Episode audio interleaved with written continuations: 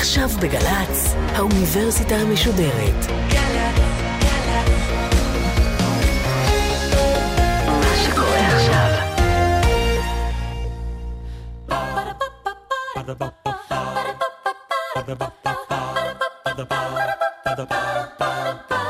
האוניברסיטה המשודרת בשיתוף מיזם וויז מציגה המדען העירום. מיטב החוקרים בישראל בשיחה עם בן שני אחד על אחד מול קהל. והפעם שיחה עם הדוקטור תום רן ממכון ויצמן למדע על המחשב הביולוגי. עורכת ראשית מאיה גאייר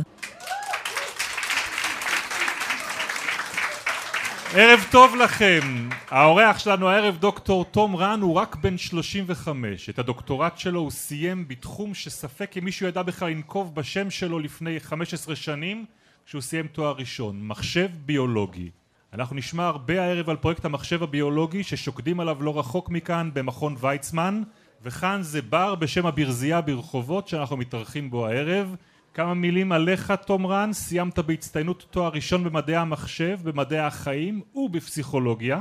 את התואר השני הוא כבר עשה במדעי המוח ובפסיכולוגיה קלינית, אבל ההתמחות של תום רן היא מחשבים ביולוגיים. עכשיו זה הרגע שבו העורכת של התוכנית הזאת, מאיה גאייר, אומרת לי תסביר מה זה מחשב ביולוגי, כדי שגם המאזינים שלנו בגלי צה"ל יבינו על מה אנחנו מדברים. אני אתן את ההגדרה שלי, כן. תגיד לי אם אתה חותם עליה. כן, כן. מחשבים ביולוגיים זו דרך להגדיר ענף שלם בביולוגיה שמייצר בעצם מכונות משוכללות שבנויות מחיידקים או מתאים שעברו איזשהו קידוד גנטי מיוחד שמלמד את אותם תאים או חיידקים לבצע עבורנו פעולות. נשמע לך מתאים? בגדול כן. אמ, אני יכול להגיד טיפה משהו שונה, שבעצם מחשב ביולוגי זה אותו דבר כמו מחשב, רק שהרכיבים שממנו הוא בנוי הם ביולוגיים. ואז זה לא רק ענף בביולוגיה, זה ענף בכלל, ב- כמו במחשב. רק שבמקום שיהיה בנוי מאיכותי חשמל, מסיליקון, בונים אותו דבר, זה יכול להיות מ-DNA, זה יכול להיות מחלבונים. אבל הרעיון הוא שהוא יעשה חישוב, כמו שמחשב רגיל עושה. אני מבטיח לקהל שנמצא איתנו כאן ושמאזין לנו ברדיו שעד סוף הערב הזה אתם תשמעו על דברים שהם נשמעים כמו מדע בדיוני אבל הם כבר ממש קיימים, פיתוחים שנעשים בביולוגיה, תחום של ביולוגיה שנקרא ביולוגיה סינתטית. כן. אבל לפני שנתחיל לדבר על זה הייתי רוצה לשאול אותך, אני מסתכל עליך, אתה מדען צעיר כמו שאמרנו בן 35. ארבע. האם קרה איזה משהו לפני עשר שנים כשהתחלת לחשוב על דוקטורט, אני מדבר בתחום הזה של ביולוגיה או בעולם המדע ש, שנחשפת אליו, שבעצם מסביר למה פנית מתחום אה, מדעי המחשב שלמדת לתואר ראשון לתחום הזה של, של ביולוגיה סינתטית, קרה משהו שלא היה אפשר לעשות אותו קודם? מבחינת מה שקורה בעולם, אמ, אני לא יודע להגיד, אני יודע שאצלי זה היה כמו הרבה דברים מקרי, זאת אומרת, עשיתי תואר ראשון בכלל במקור במדעי המוח. המועצה להשכלה גבוהה לא אישרה אותו, כולם התפזרו לתארים אחרים. היא לא אישרה את, ה, את הלימודים האלה. לא אישרה, התואר בוטל. למה? החליטו שזה משהו של... אה, פוליטיקה, אני יודע למה, אבל בעצם חלק הלכו למדעי המחשב, חלק למדעי החיים, חלק לפסיכולוגיה. אני לא ידעתי בדיוק מה אני רוצה, התחלתי בשלושתם, ואיכשהו המשכתי ו... וסיימתי בשלושתם, כשהמשכתי אחר כך לתואר השני במדעי המוח במכון. אז התחלתי... מכון ב... זה מכון ויצמן. בוויצמן, כן. היה לי ברור שאני רוצה דווקא להמשיך שם במדעי המוח, אמ, לגמרי. היה איזושהי מעבדה ספציפית שסימנתי, ונורא רציתי להגיע אליה, איפה... ש... לחקור מה? יש שם את פרופסור מיכל שוורץ, שהיא אישה חזקה כזאת ומדהימה ו... שהתארחה אצלנו רק לפני 아, אה, שבוע, כן. כן. אז זהו, אז, אז אתה יודע על מה אני מדבר, זה... על מערכת החיסון. כן, לא, עליה, מעבר לתחום שהיא חוקרת. כן. זאת אומרת, אם מישהי שבאמת שינתה דוגמות במדע, שזה דבר לא, לא טריוויאלי. וכשסופרמן, כריסטופר ריב נפל מהסוס וקרה לו מה שקרה, אז הטיסו אותו... הגיע לבקר אצלה במעבדה. בדיוק, ואני עם הסיפור האישי שלי, נורא, מגיל קטן רציתי להגיע אליה, וסימדתי את המעבדה שלה, ואחרי שהייתי ברוטציה אצלה, עושים כמה סבבים במכון, אז כאילו הייתי חופשי לבחור דברים אחרים, ושמעתי במקרה בקפיטריה כמה חבר'ה מדברים על הפרויקט הזה של המחשב הביולוגי. ובעצם באותו רגע ידעתי שאני ככה עוזב את כל מה שרציתי לפני ו... וחובר אליו. תסביר למי שמאזין לך עכשיו ולא מכיר כן. את החיים בקפיטריה של מכון ויצמן. לא, זה לא סוער כמו שזה נשמע.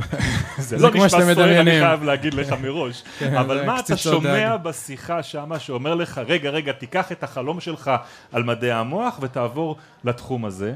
אני יכול כאילו לסכם ככה את החזון של ה... אז הרעיון באמת שהחזון של המחשב הביולוגי הוא שיהיה לנו טיפות מים, שיכילו טריליונים על טריליונים של מחשבים, שיהיו בנויים מאותם רכיבים שמהם אנחנו בנויים. שזה אומר DNA, חלבונים, חומרים שהם בעצם ביולוגיים. בטיפת מים אחת. כן, וכמו שאנחנו בולעים כל כדור התרופה, אנחנו נבלע את הטיפות מים האלה, והמחשבים שיהיו חמושים בהמון ידע רפואי, יתחילו לשוטט לנו בתוך הגוף, וידעו לזהות ולאתר תאים סרטניים. ולא רק שהם ידעו לזהות תא כסרטני, אלא ברגע של הזיהוי שלו ככזה, הם כבר ידעו להשמיד אותו. למה אתה קורא לזה מחשב? אז בעצם אם אני נגיד האלטרנטיבה השנייה זה לקרוא לזה תרופה, אז אם אני ממשיך כאילו על אותו קו, אז תחשוב שאם אני משווה בעצם תרופה אחרת של לטיפות מים האלה, אז אם אני משווה את זה נגיד לכימותרפיה, אחד הטיפולים הכי נפוצים היום, אז מה זה בעצם כימו? זה איזשהו רעל, זה רעל שאנחנו בולעים מתוך הרציונל שגוש סרטני זה תא שאיבד את השליטה על היכולת חלוקה שלו, והוא מתחלק ומתחלק ומתחלק עד שממש מקבלים גוש. אז הרעיון הוא ליצור דור חדש של תרופות שיהיו הרבה יותר ספציפיות, שיוכלו ככה ממש אה, לפגוע רק בתאי מטרה, בתאים הסרטניים, בלי לפגוע בתאים הבריאים. אבל אנחנו יודעים שעובדים על הרבה מאוד תרופות שנחשבות הדור החדש של התרופות נגד הסרטן. למה נכון. אלה שלך נקראות מחשב? אז כן, אז נראה לי הרבה פעמים אם מישהו ככה מראים לו מחשבים ביולוגיים, אז זה בסך הכל טיפות מים שקופות, אז נורא קשה להבין למה זה מחשב, אבל הרעיון הוא שזה לא כמו תרופה שהיא פשוט כמו מפתח ומנעול, או פיתיון וחכה, מתאימה כימית למשהו בגוף, אלא בכלל בלי שום קשר ליישומים או אפליקציות רפואיות, אני יכול פשוט לקחת טיפות מים שיכילו מידע שאני קובע אותו, נגיד לקחת את כל המידע מהמחלקה של הכוח אדם עם השמות הפרטיים של העובדים, השמות משפחה, הוותק של מישהו, ובעצם כל מיני חוקים שאם מישהו במחלקה בכירה ויש לו ותק אה, של מעל עשר שנים הוא זכאי לרכב אה, יוקרתי. ואז לשאול את הטיפה הזאת כל מיני שאלות. זאת אומרת, הטיפות האלה יודעות להכיל מידע, להכיל חוקים ולהתחיל לעשות חישובים, כמו מחשב רגיל. איך הן נותנות. את התשובות? אפשר בכל מיני צורות, אפשר בצורה שהטיפה פתאום תזרח באור ירוק ואז אני רואה שהטיפה נדלקה לי באור ירוק. ואפשר שהם יבצעו איזשהו אפקט, נגיד ישחררו איזשהו רעל רק במידה והן מזהות שהם בתוך תא סרטני ואז בעצם רק התאים הסרטניים יעברו איזשהו תהליך של אה, הרג, של התאבדות מה שנקרא אפופטוזיס, והתאים הבריאים לא יעברו. אבל הרעיון הוא שאנחנו לא נצטרך לראות את זה, כי אחרת, אם אני אצטרך לראות ואז לפעול, אני יכול להכניס את החולה סרטן למכשיר דימות כמו MRI, לראות איפה הגידול, ואז הרופא יראה איפה זה ויעשה עם זה את מה שהוא צריך. הבעיה היא שלא תמיד יש איך להגיע לגידול, לא תמיד יש מה לעשות בדיוק, אז הרעיון שאנחנו רוצים הוא לתת כוח למחשבים לא רק לאבחן, אלא אחרי האבחון גם לדעת לטפל, לצמד את שתי הפעולות האלה ביחד, שיהיה לו את הכוח להיות אוטונומי.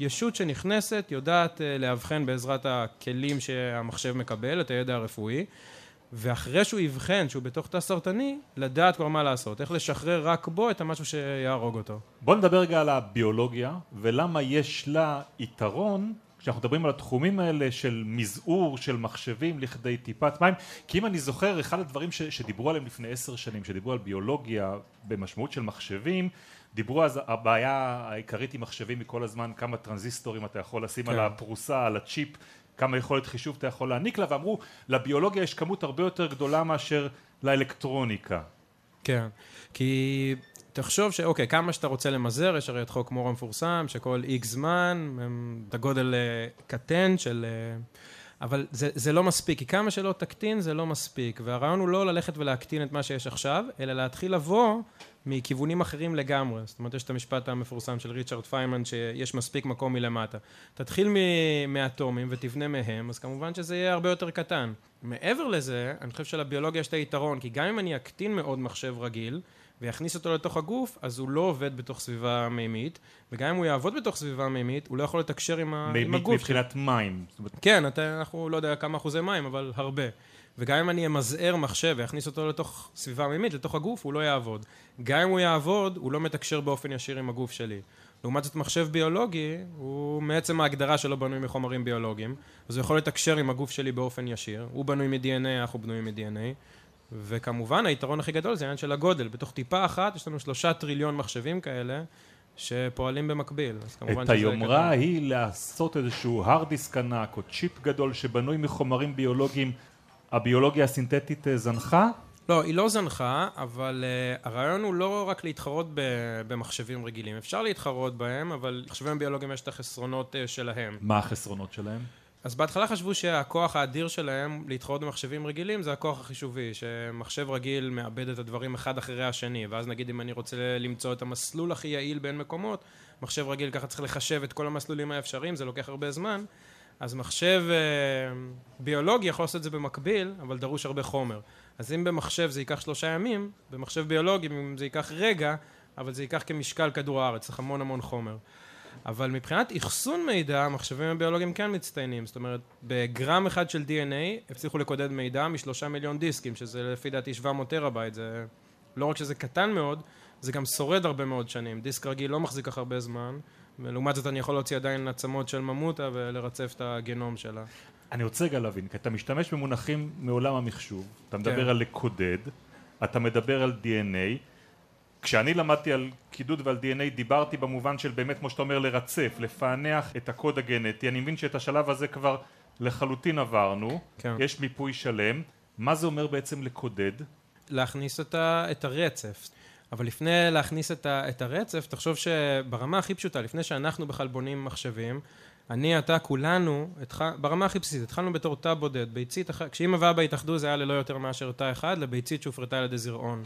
ובביצית הזאת היו כבר כל הוראות הרכבה, כל הוראות אפייה לכל אחד מהתאים, לכל אחד מהאיברים, ובסוף לכל האיברים האלה ביחד לבנות את הבן אדם כולו. זאת אומרת שאני לא יודע אם אנחנו מחשב, אבל מבחינת אה, מערכת הפעלה או חומרה, תוכנה, לא משנה הדקויות, אבל יש שם את היכולת לבצע חישובים, לבנות מהם מבנים, זה לא משהו זר לגמרי לביולוגיה, הביולוגיה המציאה את זה כבר איך לעשות מכונות שיודעות לעשות דברים. אבל כשאתה מדבר על DNA אתה מדבר על קוד, נכון? זה המקבילה. כן, עכשיו ששאלת על בעצם אם אה, רק לרצף גנום זה משהו ישן, אז כן, בשנת 2000 כבר סיימו לרצף את, היה את פרויקט הגנום האנושי המפורסם, אה, עלה שלוש, סתם מבחינת אה, מספרים, אז הוא עלה שלושה ביליון דולר, לקח 15 שנה, כלל 22 מדינות שכל אחת ריצפה חלק, סתם בשביל להבין כמה השתכללנו מאז, היום כבר עושים את זה על מכשיר בגודל של דיסק און קי, שפותחים לו כזה מגירה קטנה, שמים בפנים את הדגימת רוק או אדם, זה עולה סביב ה-1200 דולר, וזה לוקח אה, משהו כמו, החברות מפרסמות משהו כמו כמה שניות, אז נגיד אה, שעה. בונים בעצם את כל הקוד הגנטי שלי. מרצפים את כל הגנום של מישהו, או חלקים אה, מספיק רלוונטיים, העלות היא כבר מזערית, בטח לא שלושה ביליון דולר, בגלל זה כל החזון הוא כבר אחר לגמרי, אני חושב אפילו חזון כמו מחשב לכל ילד. אין סיבה שלא לי, לך, לכולם יהיה בדרופבוקס שלהם את הרצף הגנטי, ובמקום, אה, אנשים היום מסתפקים ככה בלדעת מה לחץ דם, כולסטרול, זה מדדים יחסית פרימיטיביים, זאת אומרת, תחשוב שאני יכול להקשיב לדפיקות לב שלך ולדעת. לעומת זאת, אתה יודע, מי שהיום בהיריון רוצה לדעת כמה חומצה פולית לקחת, למה לא לבדוק באפליקציה, לפי הרצף שלה, ולפי זה לדעת לקחת, זה מדברים מצילי חיים עד ממש אה, קובעי איכות חיים. אנחנו נגיע בהמשך לכל האפליקציות כן. שקיימות בתחום הזה, אבל בואו נחזור באמת לעניין הזה של לבנות מחשבים. אז אם ה-DNA התוכנה, מהי החומרה? אז כאן זה לא ניתן עד כדי כך להפרדה, כי החומרה, מה שמחזיק את הדברים, הוא גם לפעמים התוכנה. אז זה, זה קצת נתון לפרשנויות, כל אחד יתווכח ובין מדענים זה יכול להיות ריב למוות, מה החומרה, מה התוכנה. הרעיון הוא שיש אה, בדיוק כמו במדעי המחשב, יש לך שערים חשמליים, כל שער נכנס בו קלט, או נכנס נגיד זרם חשמלי, שיכול להפעיל את המעגל החשמלי הבא, שיכול להפעיל את המעגל החשמלי הבא. אז פה יש גנים, כל גן יכול להפעיל את הגן הבא. באמת בחלק מה, נגיד חיידק שידע לנווט לעבר איזשהו גידול, ולזהות שהוא הגיע ליעד, אז זה מה שעושים, לוקחים אה, איזשהו מודל כזה ממדעי המחשב, כמו החללית ניווט של אפולו. וזה מחשב יחסית פרימיטיבי שהיה בשנות ה-50, 60, אבל עשה את העבודה, אז פשוט מעתיקים את זה, רק במקום שזה יהיה ממעגלים חשמליים, זה ממעגלים גנטיים. וזה מאפשר בעצם לחיידק לדעת לנווט לעבר איזשהו גידול.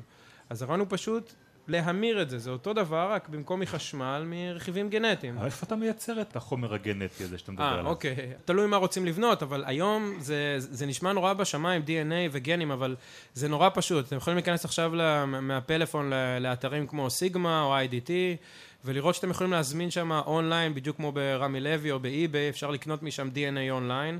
זה גם לא כזה יקר, אני חושב שגדיל DNA היום עולה סביב העשרה שקלים, גדיל אה, שהוא לא ארוך במיוחד. תסביר לי מה זה אה, אומר גדיל DNA. DNA הוא פשוט נוקלאוטידים, רצף של אה, נוקלאוטידים. C, T, D, A, יש ארבע. A, G, C ו-T.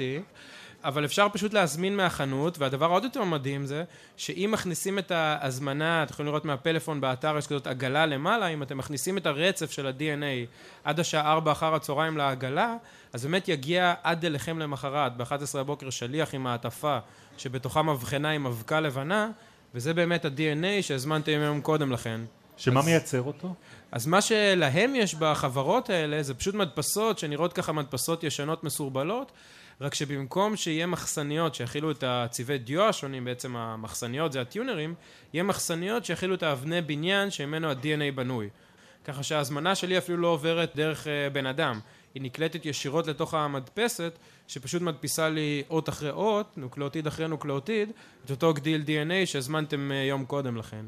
אז באמת גם עד כדי כך פשוט לייצר וגם עד כדי כך אה, זול להזמין DNA אבל כשאתה מקבל את. האבקה הלבנה הזאת בתוך מבחנה, כן. איך אתה מלביש אותה לתוך תא שיחיה? אז קודם כל אני לא, אני לא חייב להכניס לתוך תא, תלוי מה אני רוצה לעשות. אם זה רק מחשב, אז זה מערכת חישובית בתוך טיפות שנדלקות או לא, וזה יכול להיות מספיק טוב. שמספיק מספיק להכניס אותה בתוך איזושהי תמיסה מסוימת, ואז כן, את התמיסה הזאת אתה שואל שאלות אם כן, כן. עובד לו עם ואת גדילי זיהה לו, DNA. אחרים, כן. אם אתה רוצה לעשות ככה, נגיד, אה, בתוך, יש לך חיידקים, אה, וזה לפעמים נותנים את זה לסטודנטים, לתלמידים בתיכון, בתור כזה תרגיל פשוט, יש להם חיידקים ורוצים לגרום להם לזרוח, אתה מזמין איזשהו גן או משהו כזה שמפתח חלבון שזורח בירוק. כמו בסך למשל הכל מה מכניס שזורח אותו אצל פנימה. הגחלילית לצורך העניין. בדיוק. יש אצל הגחלילית, יש אצל כל מיני חיידקים שחיים ב- בים, יש כל מיני וריאציות. אז אתה פשוט לוקח את זה מכל מיני יצורים כאלה, אתה לא חייב לקחת מהם, אתה יכול לייצר את זה במדפסת DNA, להכניס את זה לתוך החיידקים, והם פשוט יזרחו לך.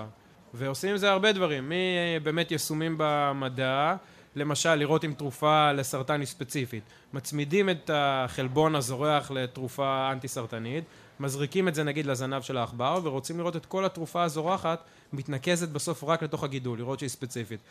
אפליקציות פחות חשובות זה אם לחברה קרובה יש יום הולדת ואתה רוצה לתת לה משהו מקורי אז אתה פשוט כותב נגיד היום יום הולדת עם השם שלה ככה עם מכחול עם בתוך החיידקים עכבר. לא לא חס וחלילה כן. אתה, אני גם ככה לא מאוהבי לא ניסוי מעכברים, בבעלי חיים אוקיי. אבל אה, לא, לוקחים כזאת צלחת אה, פטרי, זאת אומרת, זה כמו ג'ל כזה, כמו בוואריה, שעליו חיידקים אוהבים אה, לצמוח. אתה מצמיח לחיידקים כן, אתה, עם לוק...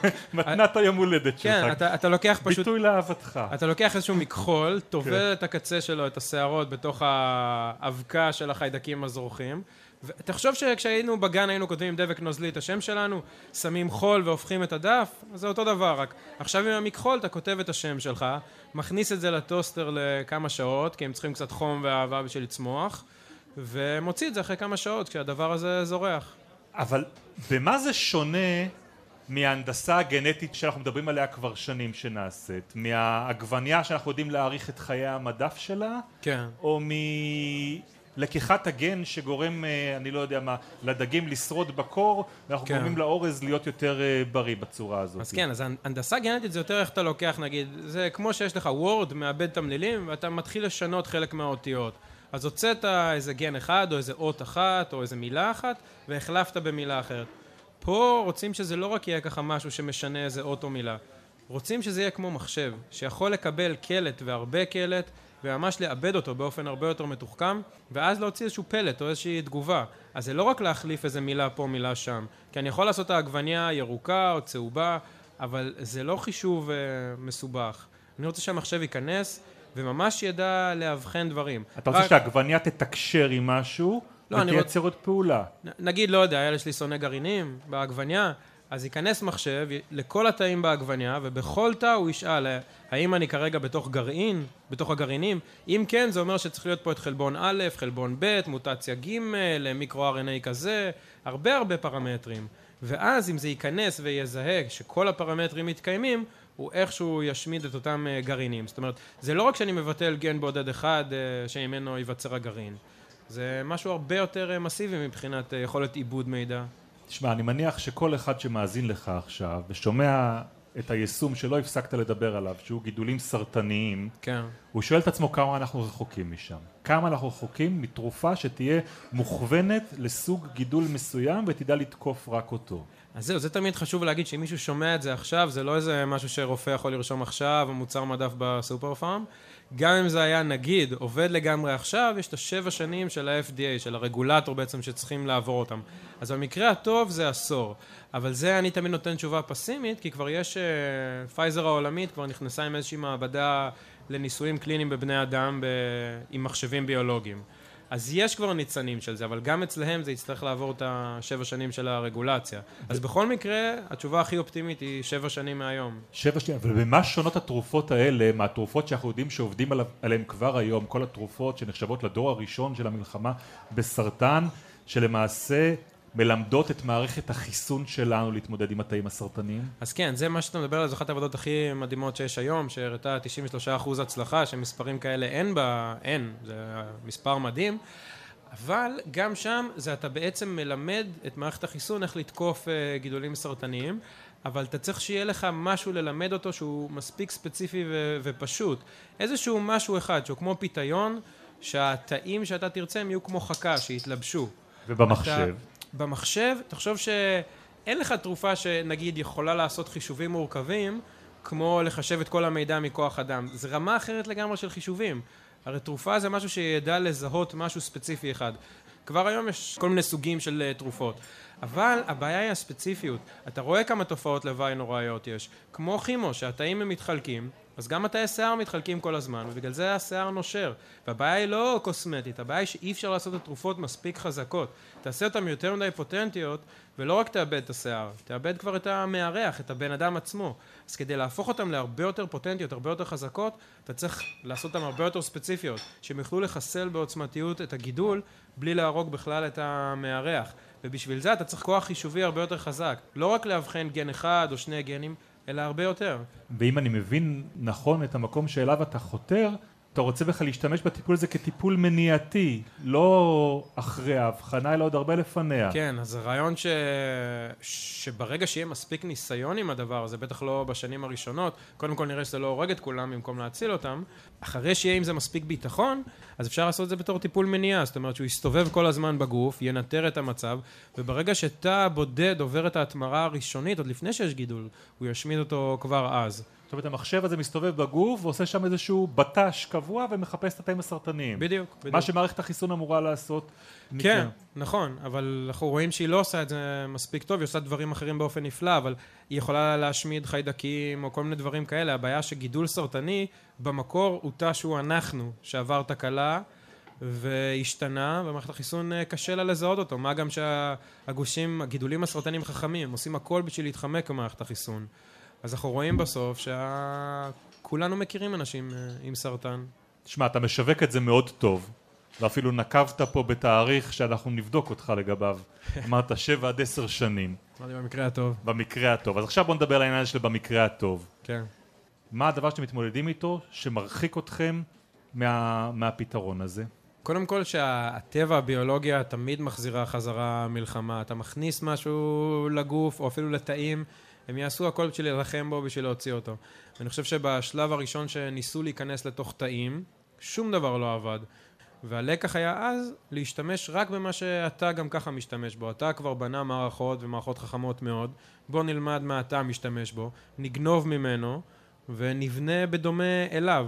וזה לקח לא רק למחשבים ביולוגיים שנלחמים בסרטן, זה לקח לכל מי שמתעסק בתחום הזה של ביולוגיה סינתטית או ביולוגיה מלאכותית. לגנוב כמה שיותר מהטכנולוגיות של הטבע, ופשוט להתחיל לחבר אותם באופן שונה לצרכים שלנו. רצף גנומי אפשר גם לקודד מחיידקים? אפשר גם כן לקודד אותם מדברים אחרים? ואם אפשר להדפיס את הגדיל DNA שעושה מטרה א', אפשר גם כן להזמין את הגדיל שעושה מטרה ב'. כן, אני חושב, זה, אני יכול להגיד לך משהו, אני לא יודע אם הוא מצחיק, כי לי הוא היה מאוד, זו אחת החוויות הכי לא נעימות uh, בלהרצות. אני מת על להרצות לילדים, לנוער, אבל הייתה הרצאה אחת שהיה לי נורא לתת אותה. בחברת אנטיווירוס שרובנו משתמשים בה. אוקיי. Okay. ומהשאלות שלהם הבנתי לאן הם מכווננים, או רוצים לדעת להתכוונן, כי תחשבו שאם היום, אה, אמרתי לכם, כל אחד יכול מהפלאפון להיכנס ולראות אה, דרך האתר איך מזמינים אה, גדילי DNA, אז זה אומר שאותו ילד שמצחיק אותו לשבת בבית ולכתוב וירוסים למחשב, תחשבו שאפשר להיכנס לאינטרנט עכשיו ולראות מה הרצף של איזשהו וירוס כמו אבולה, אז הוא יכול להזמין איזשהו אבולה או משהו דומה, לשנות קצת את הרצף שלו כדי שכולנו נקום עם נקודות סגולות אם הוא רוצה רק להיות מצחיק ולא רוצח המונים, ובאמת התפתח כאן תופעה של וירוס אנטי וירוס, רק בעולם האמיתי, לא בתור משל אה, במחשב. וככה כולנו אולי נצטרך אה, לקום בבוקר ולקחת איזה update אה, יומיומי לאנטי וירוס שלנו, האנושי, לא במחשב. מתישהו יהיה הילד הראשון שיעשה את זה. בגלל זה אני לא כל כך מפחד ממדענים, שתמיד מפחדים שמדענים יהרסו את העולם, ואולי זה באמת יקרה, אבל פחות מפחיד אותי האנשים האלה. מפחיד אותי יותר הגאונים כמו סטיב ג'ובס, או דברים כאלה. יכולים באמת לבנות כל מיני דברים שאלוהים יודע מה, וזה הרבה יותר מפחיד אותי ממדען עם כוונות טובות שיכול להשתבש הכוונות הטובות. על הכוונות הטובות אנחנו הולכים להגיע בחלק השני של המפגש. כן. אבל לפני זה יש לנו כאן קהל גדול בבר הזה שנקרא ברזייה ברחובות, ואני מניח שבשלב הזה כבר יש גם שאלות שהיו רוצים לשאול אותך. היי, תציג את קוראים לי עצמך. מתן, אה, סטודנט בפקולטה לחקלאות. רציתי לדעת מה מרווח הביטחון שלוקחים כשמתכנתים אה, מחשב כזה. איך אני יודע שזה לא יהרוג את כולם? איזה מנגנוני בטיחות אפשר להכניס? שלא יברח לך מהמעבדה משהו ש... אז הנה, נגיד אה, מה קורה אם הוא בורח. אז בדיוק כמו אתה מהפקולטה לחקלאות, בדיוק כמו שיש כל מיני צמחים טרנסגנים שהנדסו אותם ומפחדים שהם יצאו החוצה ויחליפו את האוכלוסייה הטבעית של הצמחים, אז אפשר להכניס לה, נגיד, חיידקים כאלה, המחשבים ביולוגיים שבתוך החיידקים, מין כאלה מבטלים להם גנים, ואז אם אני לא משקה את הבן אדם מבחוץ, החיידקים האלה לא יכולים להמשיך לחיות, אז הם ימותו ויתפרקו מעצמם. או אני יכול להכניס על כל מחשב שאמור לאבחן מצב של סרטן, מחשב שאמור לאבחן מצב אה, בריא, והם מתחרים אחד בשני. ואז אם זה סרטן סופני, אני אשים יותר מהמחשבים שאמורים לאבחן מצב סרטן.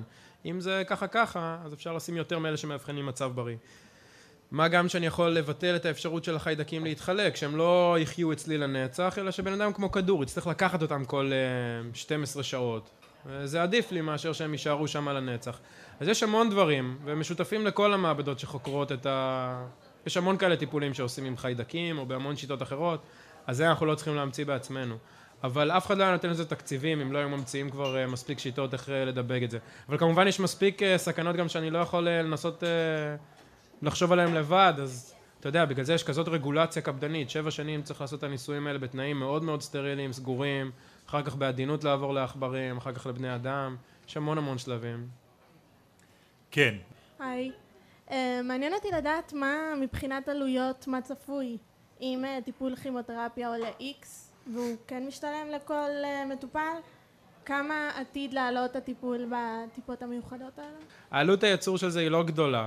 כמה אחר כך על כל השנים של הפיתוח וכמה חברת תרופות תרצה, אני לא יודע להגיד, אבל מבחינת עלות הייצור של התרופות האלה זה לא עלות גדולה. אני אשאל שאלת תם. כן. העובדה שהטכנולוגיה כל כך זמינה, שאני יכול להזמין באינטרנט את חומרי הגלם, מה שאני לא כך יכול לעשות בתרופות, מבטיחה איזשהו משהו יותר אה, חופשי, יותר דמוקרטי בשימוש אני, בהם? אני מקווה, כי תראה, היום כבר יש מדפסות תלת מימד, לפני חודשיים התפרסם, שכבר אה, הצליחו להדפיס בהם, אני לא זוכר איזושהי תרופה, את אחת מהתרופות. ומה בדיוק וחברת חברות... ה- חברת המדפסות בודקת גם שיש לך את הפטנט על הגדיל שאתה מזמין ממנה? לא, חברת ה... אתה יודע, זה כמו אוטו, אם בן אדם נכנס ועושה תאונה, אף אחד לא יאשים את היצרן רכב. מדפסת תלת מימד, היא מדפיסה, מה אתה מדפיס, אקדח או תרופה או מה שאתה... או שסתום ללב, זה כבר היא באחריותך. שולחת בא- באבקה הלבנה. דוקטור תום רן, אל תלך לשום מקום. אתה תישאר כאן, אנחנו נפרדים עכשיו מהמאזינים שלנו בגלי צה"ל, הם ישובו למפגש הזה בשבוע הבא, אבל בינתיים אנחנו נגיד תודה לעורכת שלנו מאיה גאייר, למי שעשתה את ההפקה והתחקיר אביגיל קוש, על הביצוע הטכני כאן ברחובות אסף סיטון, ליעד גרושקה ובן קטן. תודה נוספת להלל צרור. תעקבו אחרינו בדף הפייסבוק של עמותת וויז, השותפים שלנו במדען העירום ושל האוניברסיטה המשודרת. עד הפעם הבאה, לילה טוב.